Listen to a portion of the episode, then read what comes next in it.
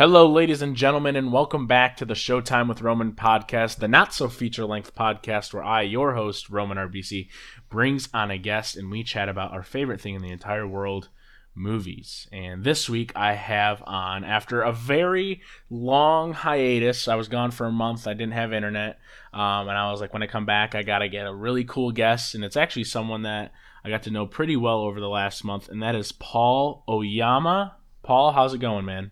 Pretty good. You know, long time listener, first time caller. No, but I, I, don't know. I'm excited to be on the podcast. Uh, yeah, don't, don't call it a comeback. Roman's been here for years. Yeah, yeah, um, yeah. You know, it, it was funny. I was watching Persona, and I had just gotten done watching Seven Samurai the day before, and we had started talking because you're a big Akira Kurosawa person. Some would say. You're a, Some would say. Yes. Uh, I think that out of all of the friends on my friends list on Facebook and that I've talked to, you are by far the biggest Akira fan I've met. So, um, we just started talking, and I was watching Persona, and I was like, okay, I'll watch this. I only got like an hour left, and then I'll go to bed. And then there's that crazy sequence right in the middle that just really unsettled me, and so I was up all night, and so we just chatted for I think like five hours roughly, um, just about a bunch of stuff, and I was like, dang, I got to get this guy in the podcast, and so now you're my first guest back um, from being gone for a month. And uh, here we are. We got a lot to talk about today. Um, we got some San Diego Comic Con trailers and some new trailers that just dropped earlier today. We're going to review Mission Impossible Fallout, which was my most anticipated film of the year, and preview this week's wide release Christopher Robin. And then we're going to talk about James Gunn. Um, and obviously, um, it's something that I don't know if I really wanted to do for a long time because I figured everything had been said about it. But there's more information, more things to be said, and I think it's really important to talk about, especially to lend my perspective and even yours to the internet space. So, um, let's just get right into it. Oh, oh, before I do, you're a big fan of Suspiria, right? Yes. Yes. Okay, so I didn't want to lend it. We talked about this yesterday. I didn't want to lend an entire topic or segment to talking about a, the runtime because, well, the runtime for Suspiria was released and it's like two and a half hours, uh, or pretty close to that. And the original, the Dario Argento film, is like an hour and a half or like an hour and 40 minutes, I think. Um, and that runtime flies by, perfect runtime for that film. And now uh, Luca Guadagnino is going for a rock solid two and a half hour uh, runtime. Um, there's obviously not many thoughts to give, but do you think that he's just going to add more? Do you think he's just going to. Because based off the trailer, it felt like he was giving us these elongated shots, much more lengthier pace. So uh, how do you feel about that, just yeah, briefly? It, it seems like he's giving more of a lived-in feel rather than sort of the get-in, get-out um, sort of Argento approach. But I mm-hmm. think it, it, I don't know, it makes sense. Um, Luca's other movies are all over two hours, so I wasn't surprised that it was longer than the original. Yeah. It was a little longer than I expected, but yeah, like like you said, like there's not really much to be gleaned from runtime, especially when we haven't really like seen much outside of like that first trailer and stuff. Yeah, um, and, and you know it I can't say you can't say it's a good runtime or a bad runtime. I mean, you can't really judge until you see the film. Um, but you know, I'm I'm curious. I'm definitely interested. I think really excited for the film. It's one of my most anticipated of the year. Um, I'm not gonna I'm gonna see it in theaters, and I usually don't see horror films in theaters just because one, audiences are garbage, and two, I that I mean the theater experience is a cathedral and I don't know if I want to sit in like a super large auditorium getting the pants scared off of me. Oh, really? So, but I'm, I'm pumped for Suspiria. That's why I'm waiting for Hereditary to drop on VOD so I can watch it at oh. home at 9 a.m. See, I'm the total opposite. I, I like watching horror in the theater because it's such like a visceral reaction that you're having like with other people. I don't know. It's yeah, I, I, I mean, it's just I've never had a bad theater going experience in my life, and I'm not about to let it happen ever. And horror movies are the ones to do it. Horror movies and MCU movies terrify me the most. Um, but anyways, um, San Diego Comic Con was a couple weeks ago, um, and they dropped a lot of awesome trailers, a lot of confusing trailers. Um, we're going to talk about a couple of them briefly, and then we're going to get into some recently released trailers outside of San Diego Comic Con. Um, so we're going to start with Shazam. Um, I'm going to go first and just say I thought this was the best trailer we've gotten in a long time. Uh, recently, with the release of Incredibles 2 after 14 years, obviously very excited. Um, it didn't quite live up to expectations and i found myself realizing that i was kind of distancing myself from superhero films in the connection i had towards them because i feel like for a long time even though i loved like wonder woman and i loved black panther um, that's obviously made and geared towards a demographic that it doesn't fit for me because obviously I'm just a you know standard white male, and then and that was geared more towards like the black demographic and the female demographic respectively. And then for lo- like I said, for a long time I just was like, there's not really anything for me anymore. Because although I love Batman v Superman and Man of Steel, obviously not very beloved, but Shazam just every single part of that trailer I loved. I laughed. I thought Zach Levi's casting was incredible. Um, and I'm just excited. It just feels like a genuine, honest, earnest superhero film, and I seriously cannot wait. It's my most anticipated comic book movie for the next couple years. I'm stoked. Wow. So, what what are your thoughts on that? Yeah, I mean, I've I'm not totally in the same camp superhero wise. I think like a lot of my favorite stuff has actually been you know really recent. Um, mm-hmm. When you look at like Logan, Black Panther, Wonder Woman, stuff like that. But yeah, this I like this trailer a lot. Like you said, the, the Zach Levi casting is pretty great. Like it's just like I don't know if you know the show Chuck, but this trailer felt like if Chuck Bartowski became a superhero, and that's kind of hilarious to me. Um, yeah. The whole gag with his his foster brother when he's in the beginning when he's like, oh, you know, I'm a, a foster kid with disabilities. I, I got it perfect. You know that I, that cracked yeah. me up.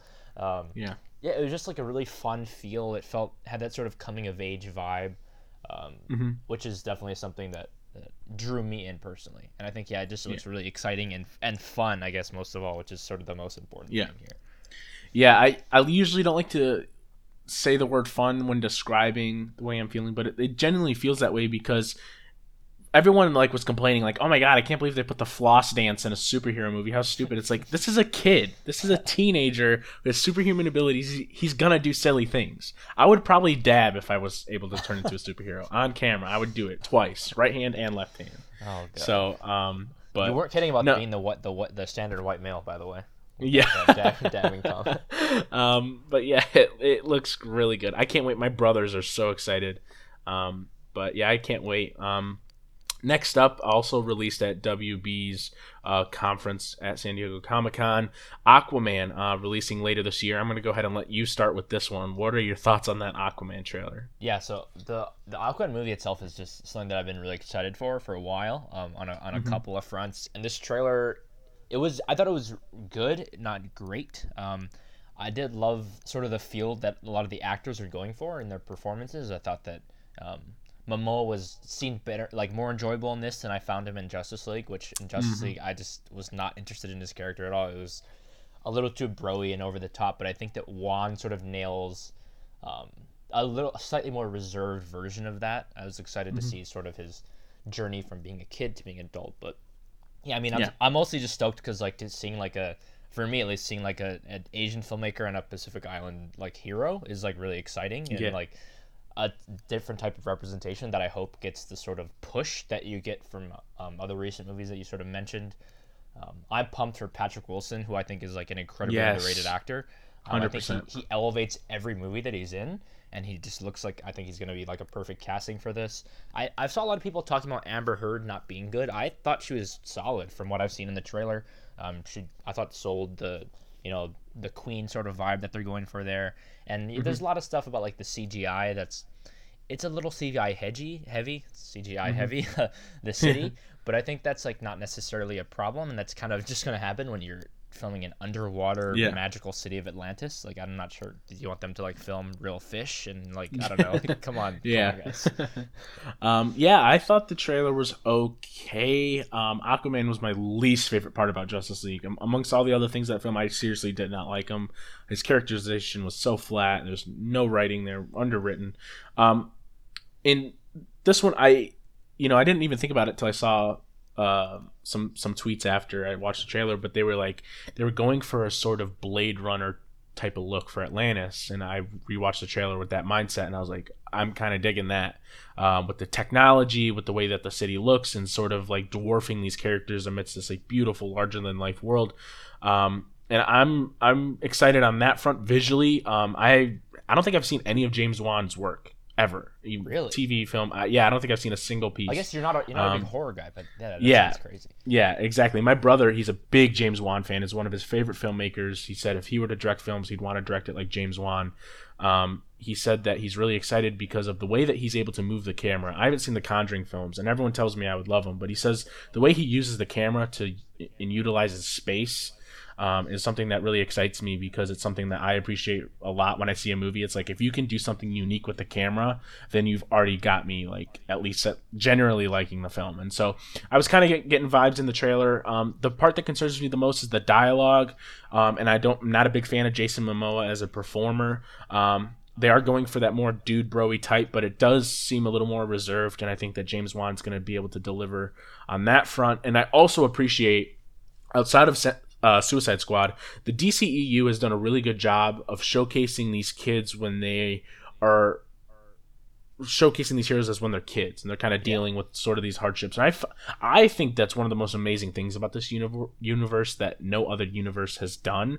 And I really appreciate that because it sort of lends like a larger scope to that character's arc. I mean, Man of Steel obviously has very uh, non-linear uh, plot in that film and i was that's one of the reasons i love it so much is because i was able to get immersed in that character and that character's journey and i think that although it's brief and like wonder woman and especially bvs because we've seen batman's origin so many times we're going to get that again in aquaman and we're definitely going to get that in shazam so uh, i'm really excited um, for aquaman i think it's going to be a pretty decent film um, but yeah it's pretty solid so yeah, definitely. Um, I, I by, by the way, yeah, the, your your point about the way Wan uses the camera, like he leads into space a lot is something that he heavily uses in The Conjuring. And I think yeah, like that's definitely like spot on. That he's not necessarily inventive, but like super creative when it comes to his approach of shooting like scenes that are otherwise could be like way more simple.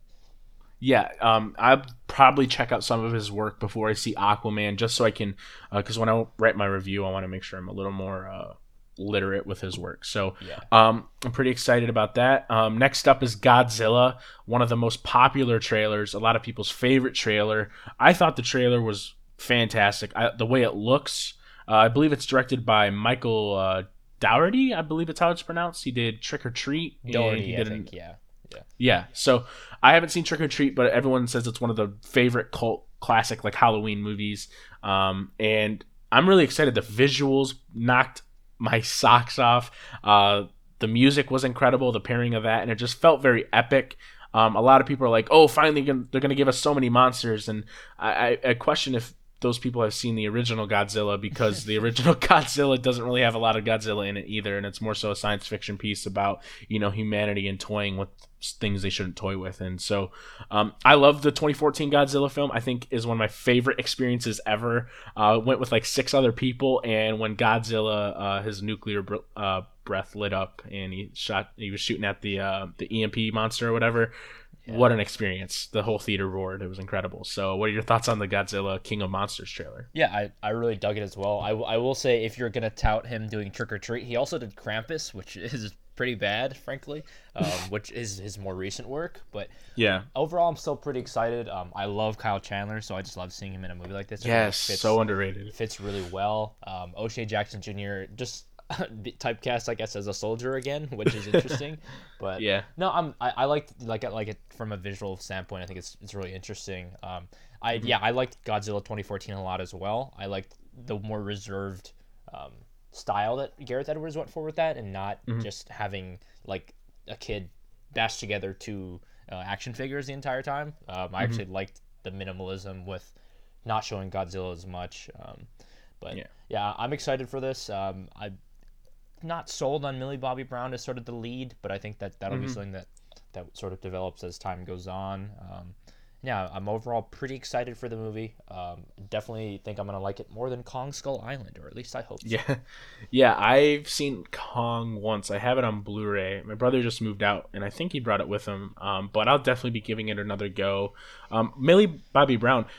I don't love Stranger Things, but I think she's a really talented performer, and I think she showcases the most range out of all the other actors that I've seen on there, um, outside of uh, um, what's his face that's going to be Hellboy. I'm forgetting his name right now. Ron now. Perlman. No, no, no, David Harbour. No. David Harbour. Yeah, yes. About? There we go. cut that out. Um, cut that out. but, um, no, uh, yeah, I'm excited for her. I'm excited for Vera. Can never pronounce her last name. She's going to be Farmiga. great.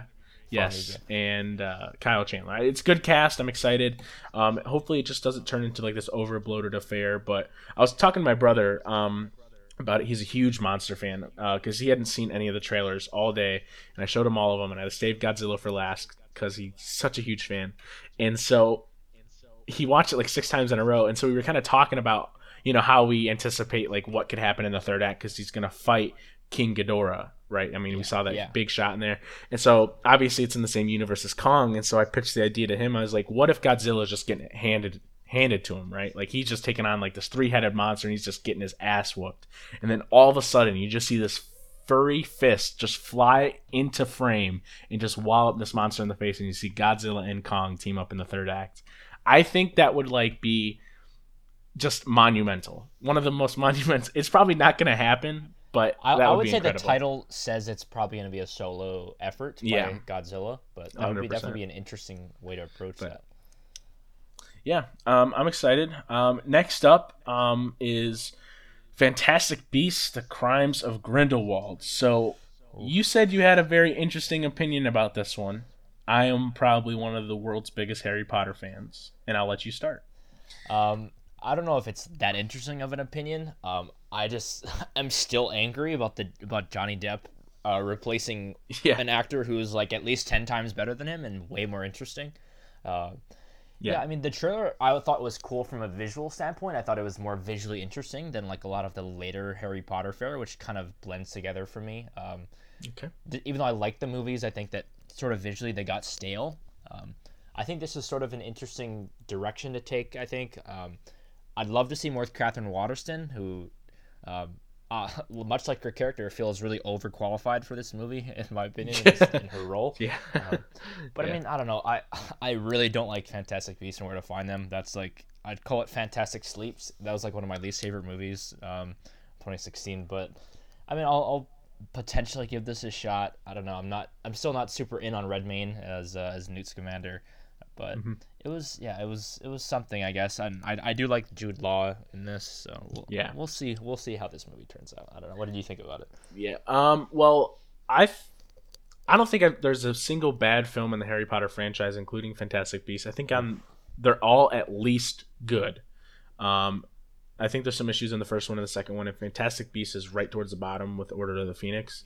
Um, but it's the trailer to me. It just it seemed very busy, and I don't know if I like Jude Law's Dumbledore, and I think Johnny Depp might be able to bring something, but it just seems like something that we've seen before.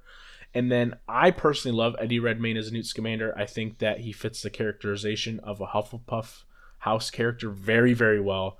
Um, in fact, I'm actually probably working on a video essay in defense of him. But um, I think that uh, it looks like it could be fun visually. It looks like a lot of cool things are going on. That's what I'm excited about.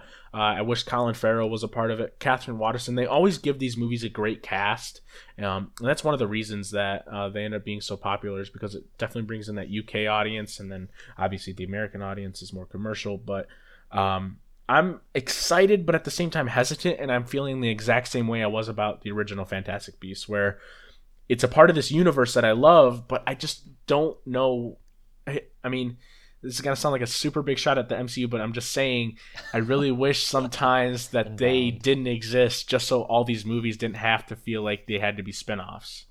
And I wish these studios didn't think they had to make everything interconnected, and I wish they could go off and gallivant and tell their own stories. And it just it frustrates me um, because what we're going to talk about later with Mission Impossible Fallout, it's everything I love about franchise filmmaking when franchise filmmaking is at its best. Um, but Crimes of Grindelwald looks okay. I'm a big Harry Potter fan. I'll be there day one. I'll bring my wand that I got at Universal. I'll probably wear robes. I'll probably wear my Hufflepuff pants, whatever. But it's it's whatever. We'll see. I will, I Um, will say, interestingly enough, for someone who's an author, I think that J.K. Rowling is a pretty awful screenwriter. Like, I think that the 100%. biggest flaw of the first movie is probably Yeah. the writing. um, aside from the casting of Johnny Depp, obviously. But Yeah. yeah, so uh, it'll be interesting to see if she s- spices that up at all, or if the dialogue is still like pretty stale, like I thought it was in the first movie. Yeah, I just wish that David Yates wasn't directing anymore because eh, he's directed the last. Let's see, he directed Order of the Phoenix, Half Blood, Deathly Hallows one and two, Fantastic Beasts and Nuts. That's six. That is six films in the in a row in the same franchise, and I mean you've got a franchise that was built off of the foundation of uh, well, who was it? Cuarón that did three, right? So Well, yeah, it was, it was Chris Columbus and then Cuarón, and then yeah, it sort of changed. Mike Newell, and then yeah, and then okay, Yates, so it became but- a Yates affair from there. yeah, it just kind of became his thing, and it makes me mad. I wish he could have got at least like Order of the Phoenix and Half Blood Prince, which I think is one of the best ones. Um, but I, just wish they would get someone new, just so they can just do something different with the camera, do something cool. I mean, you've got a franchise here, do what Mission Impossible does. But I'll get to that later. Um, so next up is one of the most interesting like plot lines for me as a as an entity. Oh, So when Venom was announced, I was like, okay, Sony's doing their thing. I don't mind it. I like that Sony isn't just going to make everything connected because I feel like that would make everything stale if everything is a part of the same universe, boring, blah, blah, blah. First trailer came out. I generally liked it because I thought that it conveyed this sense of like uh, the symbiote sort of overtaking you and sort of how you react and sort of how you lash out, and it can sort of personify that um, with a more tangible uh, symbiote. Um, the second trailer came out, thought it was awful. And this third trailer, okay. Tom Hardy is one of my favorite performers ever. He's one of the best working right now. Multi talented, unbelievably talented. He always gets his face covered, but he always brings it with his eyes. He's got really good physical acting. It's a great gift. But but someone posted after they saw the trailer, he sounded like a little kid. The dialogue is so bad. Who let this man be a journalist? Seriously. Yeah, I know. I don't even believe he's a journalist. One, he's way too good looking. Two, it's like he's just the super stocky guy. I mean, it just he sounds like an idiot. He goes, "My name is Eddie Brock. I'm a reporter." Uh, it's just like, oh, God, it's just so bad. Um, what I will say is, I thought the visual effects were kind of cool, and I think they're gonna do something kind of unique with the action. But even then, like with just the venom like spurting out of his back or whatever, it, it just so stupid. Um, and then that sequence towards the end, he's like talking to this guy at the gas station. For some reason, I feel like I remember it word for word, but he's like, "I'm gonna bite off your arms and your legs, and you're gonna look like a doormat." Except it sounds significantly worse No, because his voice sounds a like, he's turd in the drowning under. That was all. That was so bad. Yeah. He goes, "You'll be flying not away not like even a a real turd in the wind." That's not even like a Yeah. real phrase. I know it just, I, it just looks awful. It looks absolutely awful. What are your thoughts on Venom? Um, yeah, so I, I'm not sure what my thoughts are really. Um, like much like you, I was pretty disappointed with just the the way that the Eddie Brock character seems to be playing out in front of our eyes. Um, he doesn't really feel like a reporter in any sense. Um, that scene, the the scene at the very very end of the trailer is what really really like turned me off when he's like telling the guy like we're like we're Venom and it's just oh man the way it's written is bad. The director is like the biggest one hit wonder I've ever seen. Um, he made a- directed. he uh, made Zombieland, but then he went on to make 30 minutes or less, Gangster Squad, and like Oof. the worst episodes of some actually good television shows. So, uh, yeah, Ruben Fleischer would not be high on my on my list, but um, and I'm really excited for Riz Ahmed gets wasted in a blockbuster part three, part three this time. Uh, yeah. A great great actor, just never utilized right in big movies. I feel like but- Michelle Williams is in this too. yeah, I'm, I'm excited. I mean, I'm excited for Jenny Slate and Michelle Williams, two of my favorite actresses. Um, Mm-hmm. I think they'll be f- good and fun anytime they're on screen. But I'm just, I don't know, nervous for the overall direction of the movie. I did like at the end that sort of like wry smile that Tom Hardy gives. That sort of gave me a hint of, oh, maybe this could be, could be fun. Yeah. But yeah, I, I don't, I don't love just the way that he talks to this to the symbiote. it like sounds their so way their stupid. conversations kind of play out were sort of turning me off. So I'm Yeah, not, it just seems not like it. as stoked on this movie as I would have been if you told me it was a Tom Hardy, Riz Ahmed, Michelle Williams, um, Jenny Slate Venom movie. Like that sounds like it would Yeah. be cool. Yeah, it just the the dialogue. I can't get over it. it sounds just horrible.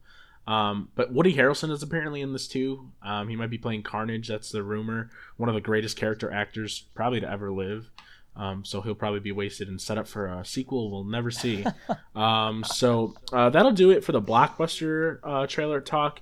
Now on to one of my most anticipated films of the year with one of the most incredible casts of the year. Uh, Boy Erased, starring Lucas Hedges. If you don't know anything about this movie, uh, it's kind of eerily relevant. Um, so this kid, he um, he's going through. How old is he? He's like a teen, right? Or he's I like a think young. he's he's 19. I think it's like yeah, he's 19. yeah, so he's sort of going on this journey and sort of discovering, you know, his sexuality and stuff like that. And he's a stout Catholic in a stout Catholic family, um, and he his parents find out that he's, um, how would I phrase it? I mean, I don't know if I don't want to sound like. So basically, he finds out that he's gay, or not finds out. Sorry. See, this is what I'm saying. So, anyways, he basically uncovers something about himself and so Yeah. his parents find out and then they want to send him to this camp where they believe that if he goes there he'll be trained to be straight I, because th- they I believe think that camp being might be uh, in, A little too quite s- the of a right safe word. Yeah, a little, a little, um, a prison a prison he's get sent to like this prison area um, and joel edgerton is there. It's directed by joel edgerton who directed the gift one of my favorite thrillers of the last few years. Um, and it looks just very very sad very relevant uh, very powerful. Lucas hedges is one of the most dynamite young actors working today. We're going to see him for decades and i cannot wait. Um, and it just Russell Crowe's in there, and it just looks like a really great family drama that is going to cause some controversy, but co- bring up some discussion. And um, I'm I'm really genuinely excited. I cannot wait to be there. Uh, there's obviously Oscar nomination talk, but it's only July, so who knows? Maybe just become, becomes like a heavy-handed, like ham-fisted effort. But what are your thoughts on uh, Boy Erased? I will make a small correction. I believe he's in a Baptist family, not a Catholic one. So I'm sure all you all you Catholics that are out there sou- sounding Oh, okay. off right now, you can you can ease up on that. But um, no, Yes. I mean I'm excited. I'm really excited for this movie. Um, yeah, Edgerton I think is really interesting as a director. I think coming from the acting background, he's got like a, a unique perspective sort of to bring to that whole that whole realm. But Mhm. I mean, I'm stoked for Nicole Kidman in like a movie that I'm actually excited about for the first time in like a really long time. Uh, Mhm. Like you said, Hedges is great young actor. I love seeing um, Fat Russell Crowe as like my favorite Russell Crowe. so that, that's something that I'm personally really pumped for. Um, yeah. it'll be super interesting. Um, I think it's it's set in Boston, so I think that sort of Baptist culture really Mm. is strong Yeah. there. That just general um, the sort of religious feel in that community is something that's sort of enhanced by the area that he's in, and yeah, it's um, it's interesting. This and uh, Miseducation of Cameron Post, two gay conversion therapy movies coming out in the same year, both ones that I'm really excited for. Um, Mm-hmm. Thought this was a great trailer. Super excited. I'm sure it'll get a lot of awards buzz at the very least, if not you know awards love itself. But yeah, I'm, Yeah. I'm, I'm stoked for this movie. Yeah, I'm, I'm really excited. Um, growing up in a in a very, I mean, not so much now, but growing up in a household that's very strict on like following like you know faith and everything, and not questioning it and kind of just listening to your parents and pastors and whatnot. It was, you know, it's kind of scary like looking back in hindsight and then kind of seeing what these movies are conveying to me recently, especially with this year's first Reformed and stuff like that. Uh. It's it's we're kind of in a really interesting era of film right now where every film, even if it's intentional or not, seems like relevant. Which I guess, well, that's kind of the point of film to begin with. I mean, I always use this example because people are like, "Oh, I like to go to the movies for escapism," and I'm like, "Oh, I, I don't think you should really relegate movies to that because I feel like, look at there's a listen." Drago is a Russian for a reason in Rocky Four. it's not just an accident. It's not a coincidence. Um, so movies have always been like that, and I'm and I'm excited for Boy Erased. I think it's gonna be a really powerful film. So, um, I'm gonna let you go ahead and start with uh, "If Beale Street Could Talk," directed by Barry Jenkins, who is the Oscar-winning uh, director of Moonlight, 2016's Best Picture winner.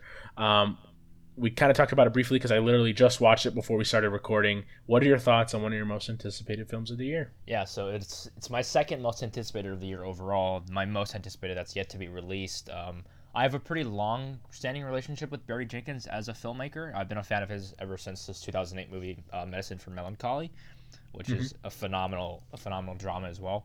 But yeah, Moonlight is in is one of my top my favorite films of all time.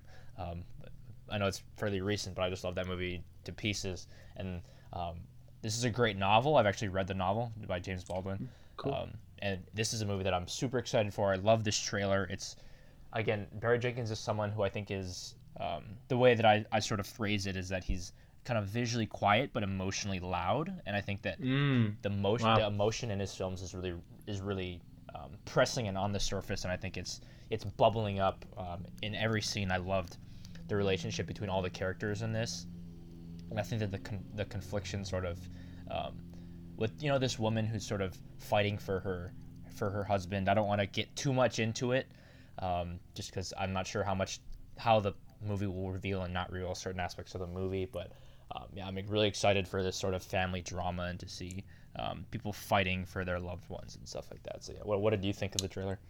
I thought it was fantastic. I I'm not a big fan of Moonlight. Again, we talked about it briefly before we started recording.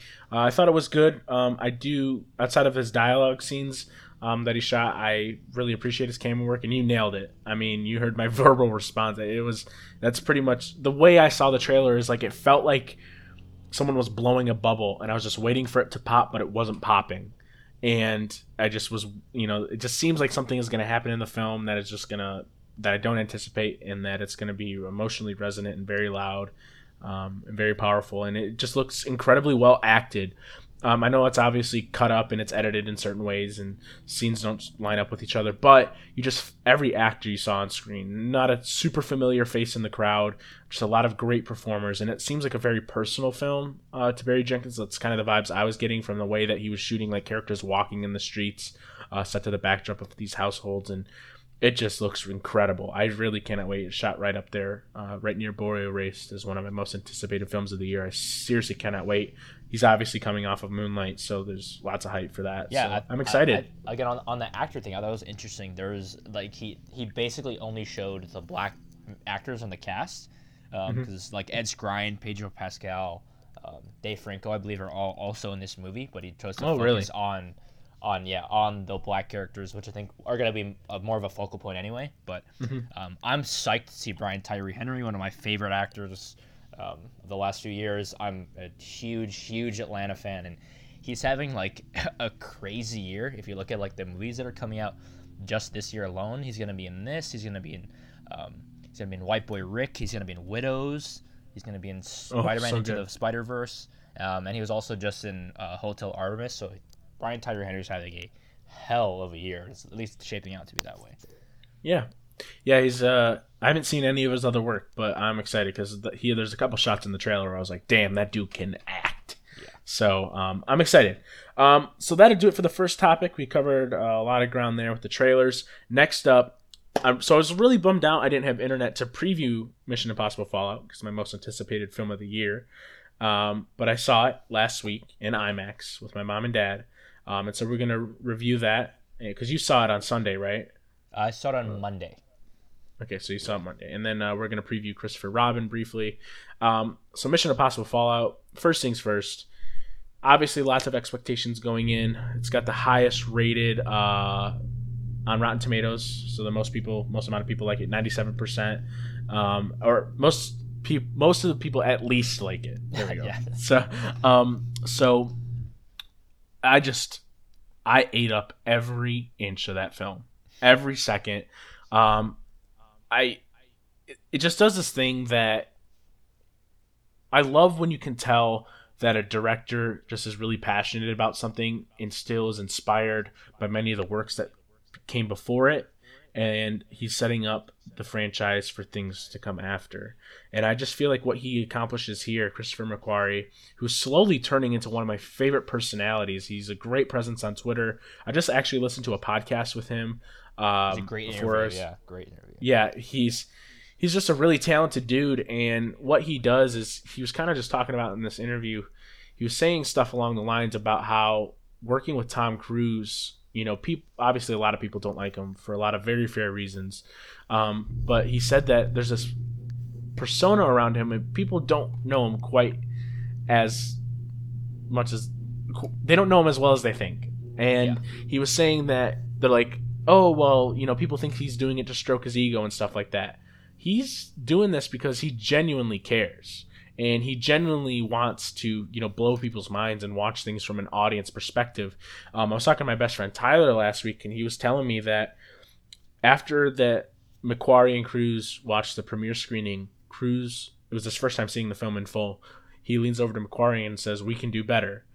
And knowing and hearing that it makes me think how what they accomplish in this film is nothing short of spectacular in terms of spectacle, in terms of uh, intensity. The camera work, Rob Hardy's cinematography is just unbelievable. Um, Lorne Balfe's score is just got Mad Max vibes, Hans Zimmer vibes, Black Panther vibes. Even uh, it's just a movie that is constantly moving. The first twenty minutes are pretty methodical, very brisk, um, but it sets you right back into that universe and gears you up for a very long, very intense, a very sweaty two hours. Um, it's it's an incredible film. I mean, I it pays homage to Bond, Jackie Chan, uh, the Raid. There's a shot directly out of the Raid. Um, there's a shot directly out of uh, the Jackie Chan film in the Bronx, um, Rumble in the Bronx, Rumble in the Bronx. and yeah, and uh, it's just wow, just what a dynamite film. I loved every second. The whole cast was great. Tom Cruise is just bringing it to another level, and the Paris sequence is like 20 to 30 minutes long, and I don't think I breathed once, and my palms were sweating and my hands weren't even clenched. It just blew me away. I, I, just an incredible film. Um, what are your thoughts on Mission Impossible Fallout? Because we haven't even talked about it. I don't even know what you think. So yeah, so so coming in, I was I was admittedly really nervous. Um, I love Mission Impossible. It's one of my favorite franchises that I think um, is so consistently excellent. I think even my least favorite, uh, which is two, is still a solid movie. Um, I recently rewatched the first movie and gained a, a pretty big appreciation for that. So and then plus the reaction from you know the reviews and everything that I was seeing it was it was crazy. When you see someone like David Ehrlich giving this a five out of five I'm like it just gets real crazy anticipation for me. Um, and for the most part it lived up to that. Uh, I thought it was a really excellent movie. I think that um, there's a couple parts that are lacking very slightly. I think that I was not totally into the Cavill character I think that mm-hmm. he performed it well, but I think that the way he's characterized as as someone who's just doesn't seem like he's that smart for a spy. Um, yeah, I think he, he got outsmarted a little easy for my taste. I thought the action though was impeccably crafted, um, and it's crazy because for something that's that goes through such like incredulous action scenes, it feels so rooted in reality, which I think is yeah. something that's that's really impressive um, when you have those scenes that are these crazy stunts like the helicopter stuff at the end, but it just feels like it's you're so in in there with them. Mm-hmm. Um, a lot of that I think has to do with the way that McQuarrie shoots the action, where he doesn't really he doesn't use wide shots a lot, especially in these action scenes. So I think you feel like you're just sort of encased in this environment the entire time. You don't really get time to breathe, and I think mm-hmm. that sort of ramps up the tension and um, puts you like in the shoes of the characters, especially when you're following them on car chases and stuff. The way that he shoots car chases, I think, is is really interesting. Um, I thought I thought that a huge huge plus for me was Vanessa Kirby. I thought she brought um, a sort of sensuality to the movie that I haven't yeah. seen since Vanessa Redgrave in the first movie. Um, mm-hmm. Yeah, I thought every time she was on screen, she was she was dynamite. Um, I thought Sean Harris was really good still as Solomon Lane, yes. as the only sort of recurring villain that we've seen. Mm-hmm. Rebecca Ferguson just kind of has that it factor on screen. You sort of just yeah. have to pay attention to whatever she's doing. Um, I love seeing Michelle Monaghan back. Um, it was a nice paycheck for Angela Bassett to like sit on FaceTime and then have like two scenes where she's walking across a, a, yeah. a, building walkway. But I thought she was still pretty solid in those scenes. And yeah, Cruise is just doing Cruise things. Um, a lot of people say he started to show his age. At least in this, I didn't really see it. I think no. he still looks really young. And man, that scene, that sequence in the bathroom was for me my favorite action sequence. Yeah, I thought that was incredible. I mean, the choreography alone, and then the performance by um, the fake Lark was was was incredible. I thought the like all the action stuff that he was doing, the sort of two on one, him fighting Cruise and Cavill at the same time was insanity. That was a, I thought that was a phenomenal yeah. scene. But yeah, overall, excellent, excellent movie.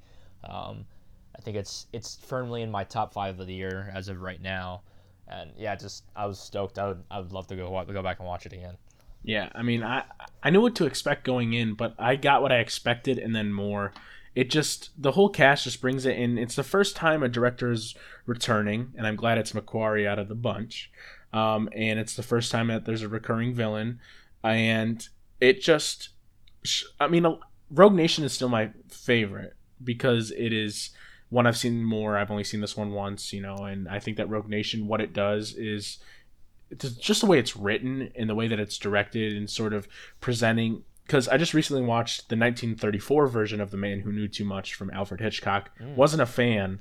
Yeah, uh, but there's a reason saw, he remade it. Let's just say. Yeah, I, it's so strange. I was I was like, there's I know there's two of these films. I know there's one with James Stewart, but I'm watching this one. But is it Hitchcock? Because everyone said the other one's Hitchcock too. So did he remake a movie he already made? Yeah. So yes, that is true. But um, and you saw when I was watching the 1934 version, I was like, McQuarrie loves old films. He loves classic films, and he pays homage to all of them. I mean, when you look at Rogue Nation, uh, the big opera scene is a, obviously an homage to The Man Who Knew Too Much. And then the second big set piece takes place in Casablanca, where uh, Ethan and Ilsa's relationship is sort of blossoming, and because there is sort of like this romantic tension between them. And then the third act takes place in uh, London, which obviously like an homage to like James Bond, where it's less like larger scale, and obviously it's like this foot chase through the alleyways. And I just thought it, it, he just what he does is he just admires the grandfathers of the genre so much. I mean, we're only three years removed from Mad Max Fury Road, which is arguably the greatest action film of all time. And wow, he pays so take. much homage to that hot film take. in this like because you were saying that he doesn't use a lot of wide shots. He uses a lot of very tight shots. And that's why mad max fury road and fallout work as well as they do. I mean obviously there's like grand shots throughout but throughout the action everything is tight and focused in frame and it's just or because here's the thing. George Miller and Christopher McQuarrie, they do it just right to the point where you can see everything that's happening, but they if they get too close, then it just becomes too jumbled. And if you get too far, you kind of lose the choreography of everything. Um, and just the way that he choreographs action is beautiful. And I love what he's able to bring to the franchise. I kind of want him to do a seventh film, but I also want to see a new take as well because that's one of the greatest things about the franchise. Because, yeah. like I mentioned earlier with Crimes of uh, Grindelwald, just it was why can't these franchises just do what Mission Impossible does in early Harry Potter? like, because look what they do is they, because it's the first true direct sequel out of all of them too. We yeah. know how many years um, it's been since uh, Rogue Nation, and all the other ones are like unidentified amount of years in time. So what they do is they get a new voice in there to be able to tell a story that is similar, kind of within the realm of the universe, and they kind of implement their own cinematic language and then you get this like really unique product. Even though i think 2 is a pile of steaming garbage wow. it it is john woo's film and i love when you can at least tell that there's a director in the chair. I'd rather get an interesting failure than like a good boring film. You know what i mean? Like it just i want to be able to see that there's a voice there. And i wish that more of these movies would try that or these franchise films at least because then you're really just constantly you're coming back to see the same characters but they're being told in a different way and that's so important to me and i think that's why star wars is kind of in a weird path as well in that regard because they keep getting white males to direct their films but um well, also same white males pretty similar style for the most part yeah. for rian johnson.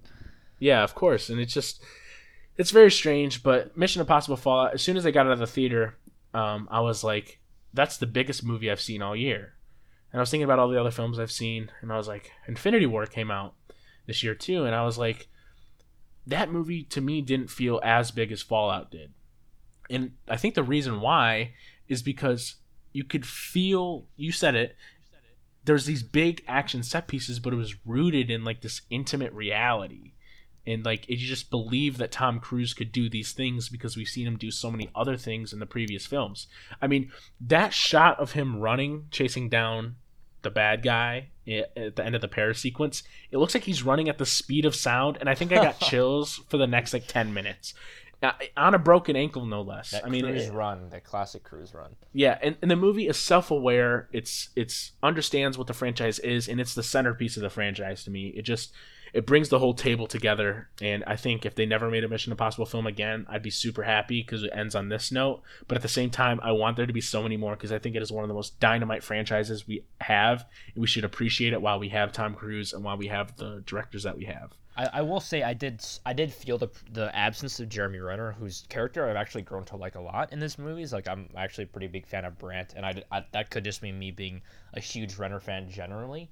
Um, I sort of wish they would have at least passingly mentioned that a little bit, but I guess that was that and sort of I thought I don't know I thought the the Cruise Ferguson chemistry was sort of off in this movie compared to Rogue Nation a little bit, and that's sort of the two like if you can call them negatives negatives that I had with the movie. Um, there's just a little bit of a disconnect there. Yeah. Yeah, uh, Rebecca Ferguson, yeah, she didn't quite, she wasn't in the film quite as much as I anticipated, but I still felt her personal dilemma in, in the grand scheme of things, and I still understood where everyone was on the chessboard in relation to one another. And I think Sean Harris is a great talent, and he's basically the Joker to Ethan's Batman. So um, it's it was a dynamite film. It's my favorite film of the year. I didn't think Annihilation could be topped, but uh, here we go. Here we are with Mission Impossible Fallout. I gave it a solid 98 out of 100. I love the shit out of it, man. and I cannot. I I haven't unseen what I've seen, man. Every day I wake up being like, I can't believe I saw that bathroom scene. I can't believe I saw that Halo jump sequence, which we didn't even talk about. Um, just an incredible film. So. Um, all right, so this week, um, opening wide is Christopher Robin, uh, a Disney film. Um, it looks pretty good. I've heard really good things about it. Uh, growing up, I was a huge Winnie the Pooh fan. One year, I dressed up as Winnie the Pooh when I was like three years old, I think, and it's still one of the greatest pictures ever taken of me. I'm just so adorable. I had really chubby cheeks too. Um, so I'm excited. I'm gonna see it Sunday. I'm not seeing it tonight. I'm actually seeing Teen Titans Go tonight with my brother, and then I'm gonna see Christopher Robin on Sunday. So. Uh, quick thoughts on Christopher Robin. Are you going to see it this weekend? Are you excited? What are you anticipating? Yeah, I, will probably see it this weekend. I'm I wouldn't say I'm like super excited, but I think it looks like a pretty solid movie um, with like a pretty good emotional core. Um, mm-hmm. I'm really excited for Hayley Atwell personally. Um, I yeah. think she's a, a, really underrated performer. I'd love to see her in in more big movies, kind of like this. Um, I mean, I think we kind of know what to expect from McGregor, who's just kind of always delivers for the most part, even in, in bad movies, as we've seen as we've seen kind of time and time again. Um, mm-hmm. Pooh is not a character that I've super connected to my childhood, so it's not as much of a nostalgia thing for me. Yeah. But I think the big thing for me is one of my favorite independent filmmakers, Alex Ross Perry, wrote the screenplay for this.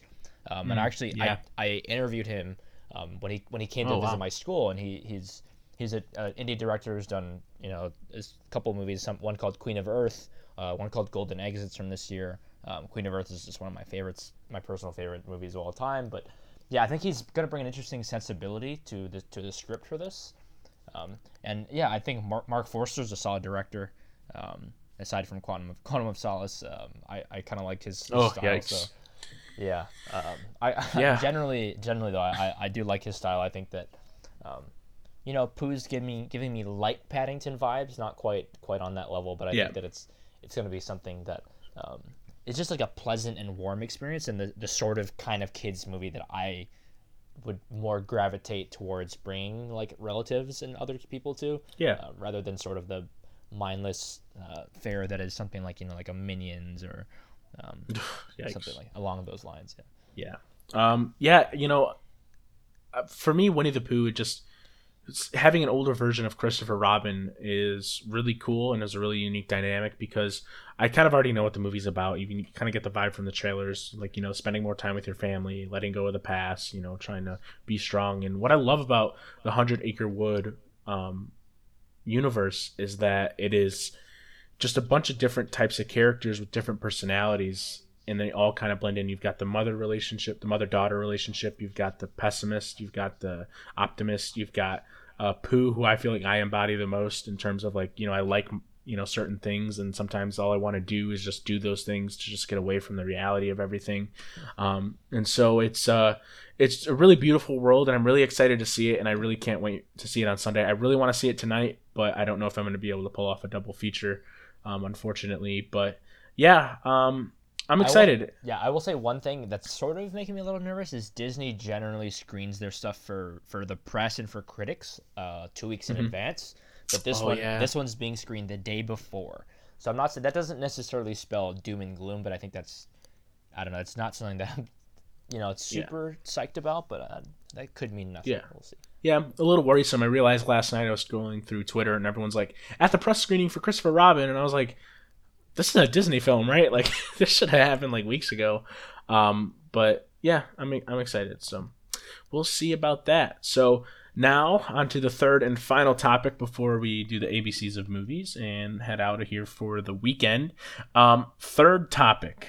Uh, so James Gunn, director of Slither, Super, Guardians of the Galaxy Volume One and Two. Um, about ten years ago, uh, roughly, he had made some tweets because that was the type of person he was at the time. Uh, very inappropriate tweets, and just very offsetting, um, very upsetting as well. Um, and it, it kind of made me lose interest in certain pages and certain people over the last few weeks. And it's something that I figured we would talk about just to kind of get some you know different dialogue about it because um, there is a lot of things coming up coming up every day. Uh, recently, we had the Guardians of the Galaxy cast um, release a statement as a group saying that they would like James Gunn to be rehired and they believe that he's a fully changed person um, and that he is different from the person he was a bunch of years ago. Because um, on one hand, uh, on a personal level, I firmly believe in the act of forgiveness, and I believe that is something everyone should try uh, and get get a part of their system because it's very important. Um, and believe in the growth of people. I firmly believe James Gunn has grown as a person. Look at his Guardians of the Galaxy films. I don't love those films. The first one's okay. The second one is garbage. But eh, eh, you know, in the end, in the end, both films are about being better people, about flawed people learning to be uh, better versions of themselves. And I think that's really powerful message for someone that now we know. Like he even hates that part of his life. His brother even acknowledges that he was not a good person at that time. Maybe he was a good person, but his attitude and tone and style of comedy simply did not work. And I think a lot of people uh, relegating it to just dark humor and people need to just like there's a reason it's called dark humor like it's only going to work for literally like 0.01% it's not going to work for the 99%. And just some of the things he said, my issue personally is that if they were spread out types of dark humor, okay. But all the tweets are about the same thing. And it's very upsetting being the oldest of so many siblings and having you know so many young kids in my house like if i heard someone talking about my siblings that way i i'd be very upset and very angry um, and then on the other hand as well i think that disney has no sense of consist- consistency. They don't have a spine because they allow people like johnny depp to still work for them. They allow other flawed people. I mean a lot of people keep saying oh well walt disney was a racist. It's like okay here's the deal is that that was a completely different era of film. And obviously he was a not exactly a very good person, but during that time it wasn't seen as a necessarily a bad thing by the general public because it was a different era. So, so, sort of looking at this James Gunn scenario on a wider scope instead of a vacuum is very concerning to me. Um, and trying to say that you know what he said isn't as bad because they're quote unquote jokes. And I don't think they're jokes. I think it's generally disgusting things. And I think Disney made the best business business decision they could have made. They don't want that baggage with them with Guardians of the Galaxy Volume 3, which is one of the biggest franchises in the world right now. And I completely understand uh, businesses are immoral and unethical. They always have been and always will be. Um, and that's just a fact of the matter. They said that they don't plan on rehiring Gunn. And although Chris Hardwick just got reinstated for Talking Dead, I thought James Gunn wouldn't be too far, too far behind in getting his job back but I don't think it's going to happen simply because Disney is a family first studio, and what he said way back then is not good at all. So, what are your thoughts? So yeah, I'm I'm glad that we talked about this now and not right when it happened. I think it, it gives time for some perspective and for some mm-hmm. some thinking. Um, so yeah, I have a few thoughts on this. Um, first of all, the tweets were like just to be quite frank, they're fucking gross. Like they're discussing. Yep and they're not something I would ever try to defend whatsoever. But I do have an issue with the mostly just the way that it was handled. Um, a so yeah, I'm gonna start with the first thing is that you know Disney has a his uh, again an inconsistent history of this kind of stuff. Um, mm-hmm. I don't know if you know who Victor Salva is, but yes, he's the director of Vic- Jeepers Creepers. He was hired by Disney to make films for them after he was a convicted sexual abuser of children. Mm-hmm. So I find that to be a, a, you know very again inconsistent on Disney's part. Um, this Gunn stuff was already dealt with in 2012. They already yep. dealt with his his these tweets. Um, so I just that's a terrible precedent for me to set is to just have double and triple jeopardy on the table. So you sort of are always at liberty of being um, you know put on trial again for stuff that you've done um, in the court of public opinion. I, I don't understand this this the need for Disney, I guess, to to react to it in this way, mostly because a lot of their audience, like you said, the family audience, is not really reading Mike Cernovich's Twitter. So I don't yeah. I don't think that again, and also like the messenger who pointed to these acts is someone who very clearly doesn't care about them himself. When mm-hmm. he's said a lot of other disgusting things that are just about Far worse. not as bad, if Yeah. not worse, um, and repeatedly and much more currently than James Gunn ha- ever has or ever will. Um, so I think sort of arming someone like that with with what they think is a victory is just super dangerous. Um, also, the fact that they didn't even take time to think about it, they just did it Yeah. on the spot, is really, I think, concerning.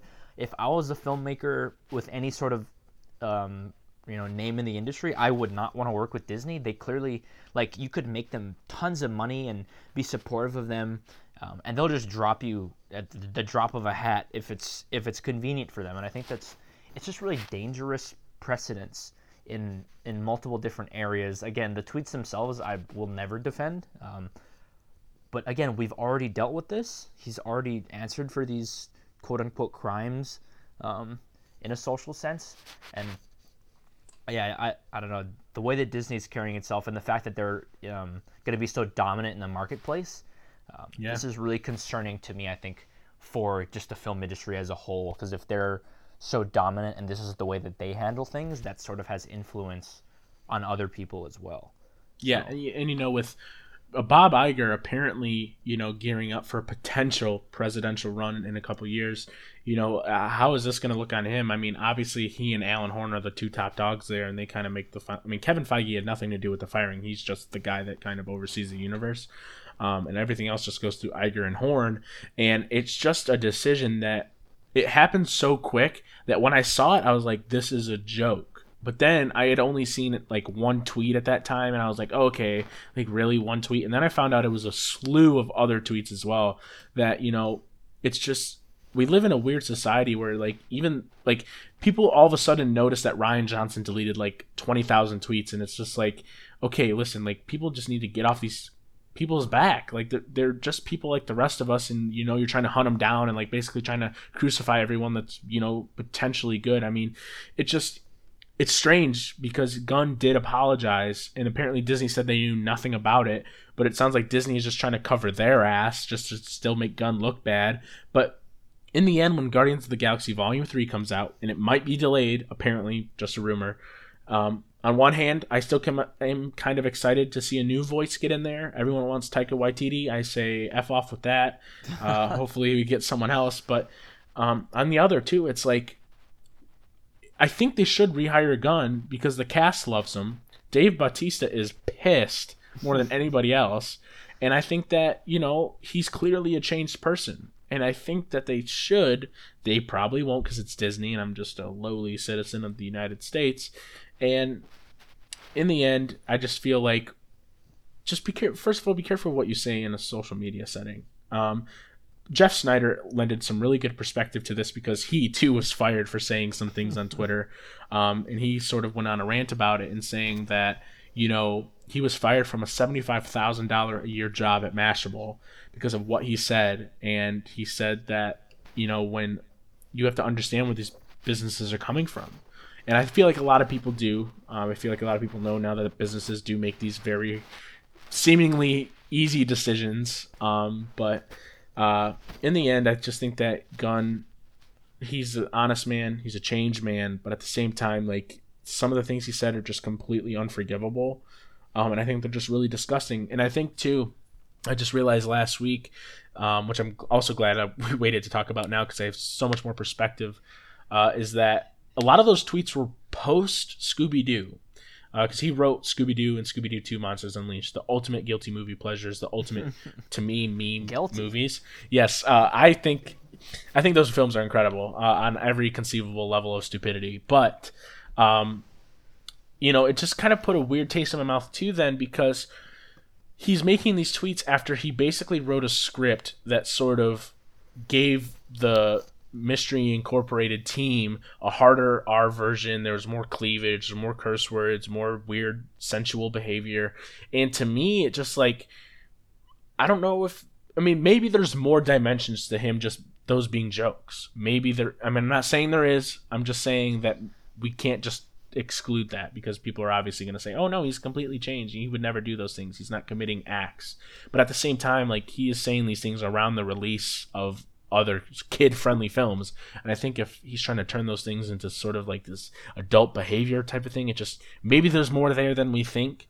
Hmm. And I th- feel like with the release of those Scooby Doo films and saying those things after, I mean, just uh, to one tweet, my friend made a good point about it last week as well. Is like he linked a video or linked his website, but the tweet was like, "Here's a video of hundred pubescent girls touching themselves," just to like get people to click on the link, but it's his website, and it's like, how is that humor? How is that? That's gross. it, I don't think it was his website. I think it was like a, a stupid YouTube video. It was like a Rick roll kind of thing from from what I from what I know of the situation. Yeah, um, but I, another, I will say a couple other things. I think that for another thing, Disney just put like the new director in such an awful, awful, awful situation. No matter who yep. it is, that's all that's going to be talked about. It's not, oh, this new person gets to you know direct this exciting franchise for MCU. It's going to be like, oh, this person's taking over for you know accused pedophile James Gunn and all this other stuff. It's it's going to cause a whole cloud over the situation. Um, mm-hmm. Um, I think this does also set a dangerous precedent as far as like like if people aren't allowed to like change then what motivation do they have to become like a better person you know what i mean like yep. if he can't if he's you know you mad if he made bad things in the past are you just like you're just done with us now like you're not a member of society you can't improve and i think that takes away from people's motivation to become better people and i think that's that's sort of a really bad um, a bad thing to say I guess with with your actions so I think that that's another just dangerous thing, and yeah, it's it's I don't know it's a super nuanced situation. Obviously, there's yeah there's issues and stuff, but Gunn also came from the world of exploitation cinema, and he's he's mm-hmm. kind of always been this brash, irreverent uh, person who's got really dark humor. So I think that. Um, again, Disney also like knew what, what they were getting into when they hired him. This, these tweets were already existent, so I think that again, like the thing I mentioned earlier, the double jeopardy thing is what really gets me. Is like you deal with something and then you have to keep dealing with it over and over and over again when yeah. you've already been told it's resolved when Disney was already aware of the tweets before. So that's yeah, that's what really bothered me about the situation. Yeah, it's a it's a frustrating scenario, and with Disney acquiring Fox, you're right. It sets a very dangerous precedent, and I don't care what anybody says. People do not realize how bad it is that Disney owns another major studio as Fox. Congratulations, you're going to see X Men and Ooh, Avengers Five in six years. In Avengers. Yep, we're finally gonna get a good uh, we're finally gonna get a good Fantastic Four film because it's in the MCU. So whatever, you know, it's just also too people are like, oh well, you know, if they do that with Roseanne Barr and uh, the lady from the Food Network channel, there's a difference between saying racist things and saying what Gunn said because although what Gunn said is very uncomfortable and very disgusting and just horrible, I mean, there's if you say like the N word or you say like other more racist things. Well, also that was directly pointed at a specific yes. person, which I think is what makes it dangerous. And it happened like a month ago. It didn't happen ten Precisely. years ago. It's something that clearly, in the case of Roseanne, she still thinks to this day. If you look at her activity yeah. as we as we live and breathe, um, I think there's a huge, huge difference in that regard. And yeah, there's I don't know. There's not a lot for me. There's not a lot of parallels to draw in that situation. There um, yeah, two totally different. Yeah, two totally different yeah. scenarios. Well, and and the other thing is too is when when this news first happened, I was convinced like because the person Mike Cernovich or whatever, horrible person, he sought out Gunn to expose Gunn, you know, as this dude that like was trying to take the moral high ground. Which it's kind of funny because you know I follow Gunn on Twitter and every day, um, without getting too political, he bashes Trump and says Trump says all these disgusting things, blah blah blah but Gunn is over here saying pretty disgusting things as well. Um, and it's kind of bizarre how all these like personalities take the moral high ground, but at the same time, I was gonna say uh, that I didn't think it was a political act or a political decision, but it is hundred percent a political decision. I've completely changed my tune on that um, with a little more perspective and listening to other people talk about it. Um, but hopefully you can forgive me for changing. Also, I don't, I don't know about you, but I, I tend to hold uh, my elected officials to higher standards than my film director. Hundred percent. Yep. Absolutely. That's, that's, all I'll say about that.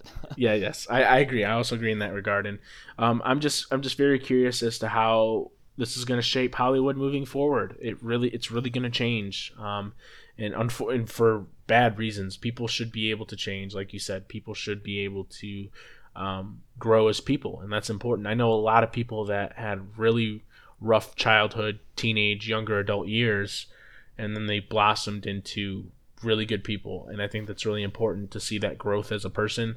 It's one of the greatest values um, we have as uh, as beings on this earth, and I think that Disney instantly firing him is a very premature and very lazy decision. Um, and now we're just going to be talking about this forever until he gets rehired, or unless the Guardians crew uh, boycotts performing in the film. We'll see, but uh, that's pretty much it for that. Unless you have anything else to add. No, I think that's pretty much all I had to say about the situation. All right, sweet. Well, uh, that'll do it for the topics today. Uh, we're going to move into the final segment, my favorite segment of the show, because I like to listen to my guests uh, sort of sound like they're engulfed in like flames because they're so confused as to like why they can't think of a title for the letter, uh, a title of a movie for the letter. So the ABCs of movies rules, because all games have rules. Um, the name of the movie must start with the letter of the alphabet um, so, example, The Greatest Showman only qualifies for T, not G. Um, franchises, the letter of the franchise begins with counts, but you have to say which film in that franchise. For example, Harry Potter does not count. Harry Potter and the Chamber of Secrets does.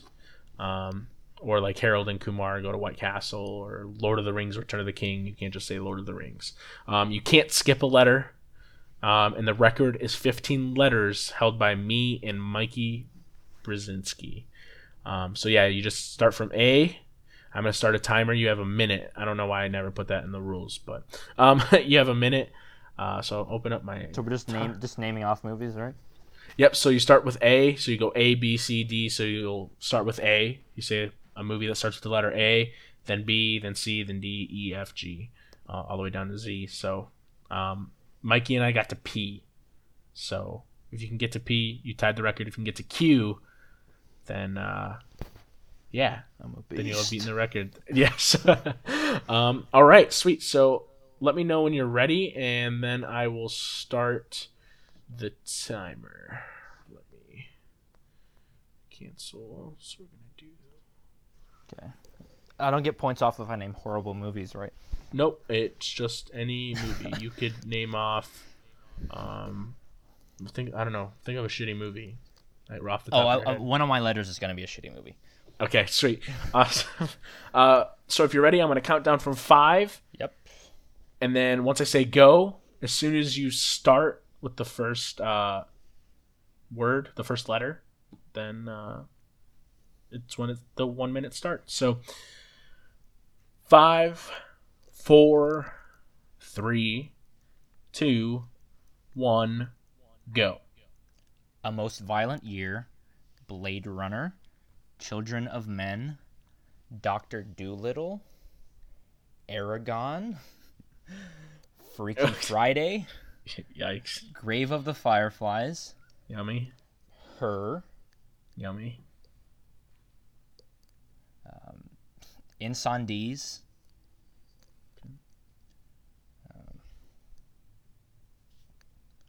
Wow, this is yeah. You're right. This is putting on the spot. Jaws. Um,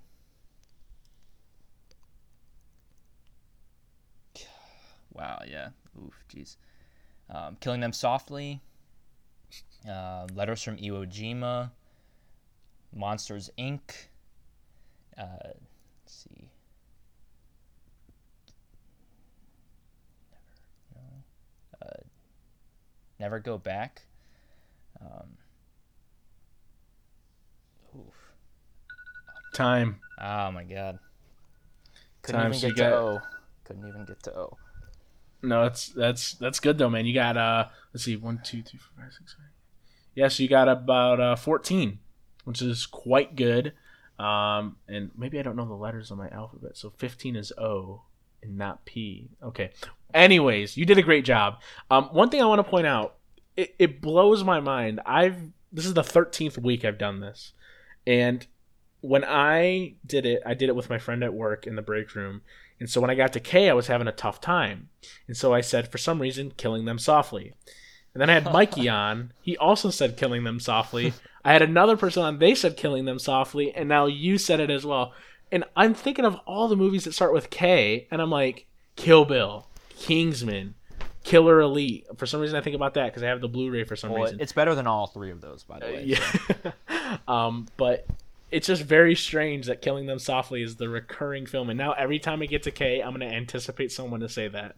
I think it's absolutely hilarious. Um, so yeah, great job. Um, I think you are tied with Brady. I had Brady Warren on a couple weeks ago. Well, Oh, technically like a Damn, month and a half ago. couldn't couldn't beat Brady. Yeah, I think you're tied with Brady, but I can't um, believe I couldn't just think of Ocean's Eleven, which is one of my favorite Yeah. movies. God damn. Yeah, when I got to P, I said, uh, what did I say for P? I think I said uh, Parent Trap. I had, when I had Persepolis in my head, ready to go, but I just couldn't think of Persepolis. O. What is that?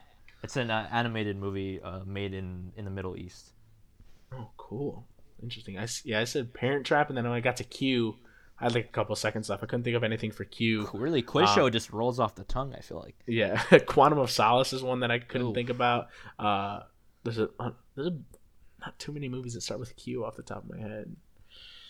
But yeah, um, great job, great show. Uh, thank you for being on. Um, is there anything that you've seen recently that you want to talk about? Anything uh, you're excited about going forward? Are you creating any content? I know that you're moving to California shortly, which is a pretty big move. Um, so we talked about your rent for that. And that Oh, seems, yeah, brutal, Yeah, brutal. My GoFundMe. No, I'm kidding. I don't have a GoFundMe.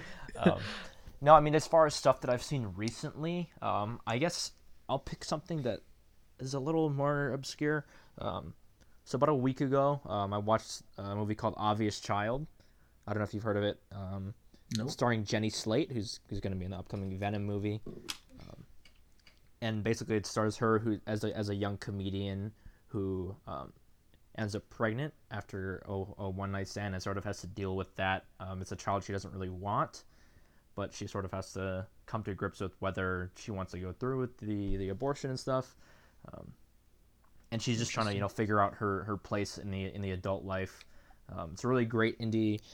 Um, again, it's a, it's an A twenty four movie, so I think you know people will be pretty pretty psyched about that that element, I guess. But yeah, she gives a really good great performance. It's super heartwarming and makes me laugh and makes me smile. And yeah, I just I like that a lot. As far as content I'm creating, I'm not really actively creating anything as of right now. Um, I mean, you can check me out on Letterboxd always. Just search my name, Paul Oyama. And yeah, I'm going to be spending the, the fall in, in Los Angeles. Um, I'm going to be interning there um, through a, a school program um, at my school, Indiana University. So that's going to be super exciting. But yeah, I'm not really creating any content per se. But you might be you might find me just around on the internet talking movies, various places. Yeah, um, it was awesome having you on. I recently, um, obviously, I kind of because I talk to you very often now, more than I ever anticipated. Because we're very similar types of people. We had a very long conversation about baseball, which is really funny. Um, but yeah, like I kind of mentioned to you, um, I kind of want to get um, a co-host or someone that's on every week with me, uh, just because I feel like uh, I'm able to sort of build a camaraderie, bounce off of them, you know. Because Yeah. I was telling uh, my friend this, and I was saying it's nice having a new guest on every week. And if I were to have a co-host, I'd still try and at least get a new guest on just to get some different perspectives. Um, but it, I feel like having a new guest on, it kind of puts me in a corner because I want to be able to talk about all these things, but I don't know what type of what type of humor they have, and it's sometimes it's my first time ever talking to these people. Yeah. So it's just it's very you have to kind of build something there. This is our first time ever technically talking over a voice channel. Yeah. Um, but no, I mean it feels like I've known you for a while, mainly because we spent like six hours just talking about so much. But um, yeah, thank you for being on. I'm gonna be working on my Mad Max Fury Road and Seven Seven Samurai video this week. The beauty of simplicity. I'm very excited to talk about that. It's a very harrowing task because you have to do both films extreme justice, especially Seven Samurai. Um, and then uh, I'm working on some new Scamander stuff, like I said, and then I got another very big project uh, coming next year. I also have a really cool opportunity coming up that I can't quite talk about yet. You're, you're the uh, director of Guardians Three, right? no, th- that would be pretty nice. It'd be awful. You think Guardians Two is bad? You no no no. You don't know. Um, I don't even know how to move a camera on a dolly. So, anyways, um, uh, that'll be it for this week's episode of the Showtime with Roman podcast. I'm glad to be back. Sorry if it seems like I'm a little rusty. It just it's been so long. I'm not used. I haven't had internet. I've been watching so many movies, going on a very long cinematic journey, discovering more about myself and more about why I love the medium that I do. Thank you again, Paul, for being on. I got to have you on again very soon. So much coming out. So much more to talk about. Uh, that's it for this week. Keep going to the theater. Keep on watching movies, and uh, that's gonna be it. Have a wonderful rest of your weekend, guys. Peace.